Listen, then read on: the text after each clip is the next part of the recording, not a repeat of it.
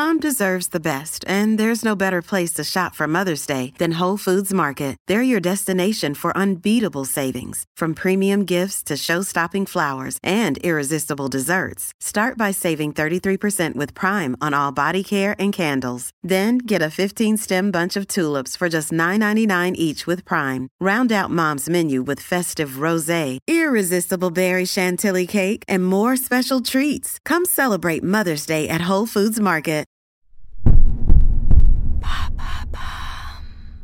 What are e cigarettes?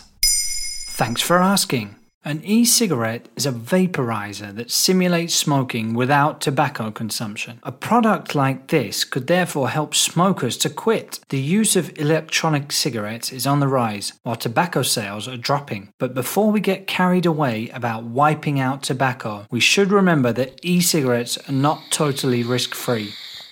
Smoking an e cigarette is also known as vaping, as you inhale a vapor instead of cigarette smoke. This lukewarm liquid is made up of water, glycerol, propylene glycol, flavorings, and the desired amount of nicotine. As no combustion takes place, e cigarettes are considered less dangerous than tobacco. For example, the presence of nitrosamines, which are known to be carcinogenic, is reduced by 97% compared to traditional cigarettes. Invented in the early 2000s, e cigarettes really took off from 2010 onwards. Smokers are attracted by their lack of smell and lower cost, but especially the lower health risks due to there being no tar or carbon monoxide in the product. Many doctors advise smokers to try e cigarettes in order to reduce tobacco consumption or completely stop smoking.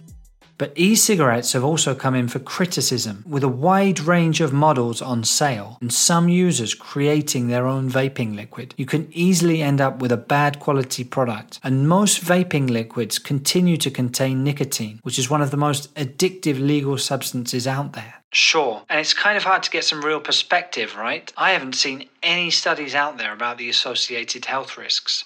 Well, there have at least been some studies across the world over the last 10 years. A lot of scientists have backed the e cigarettes. Actually, 35% of vapers have successfully quit smoking. So we're talking about millions of deaths potentially prevented. On the other hand, there has been proof that inhaling vaping liquids can damage immune system cells. Experts have pointed out that flavorings contain chemical substances and ultrafine particles. You've got diacetyl, for example, which is deemed as toxic when inhaled. You've also got the coil that heats the vaping liquid, right? Some devices allegedly give off heavy metals when that happens, like lead, chromium, or nickel. So for a while, some health organizations had been recommending e-cigarettes to help quit smoking. But then the World Health Organization comes along and really throws the cat among the pigeons in July 2019. The WHO basically came out advising against using e cigarettes, saying they are undoubtedly harmful. What's more, they also warned that the tobacco industry had been misinforming the general public on the subject. In the WHO's opinion, the use of e cigarettes should be regulated around the world.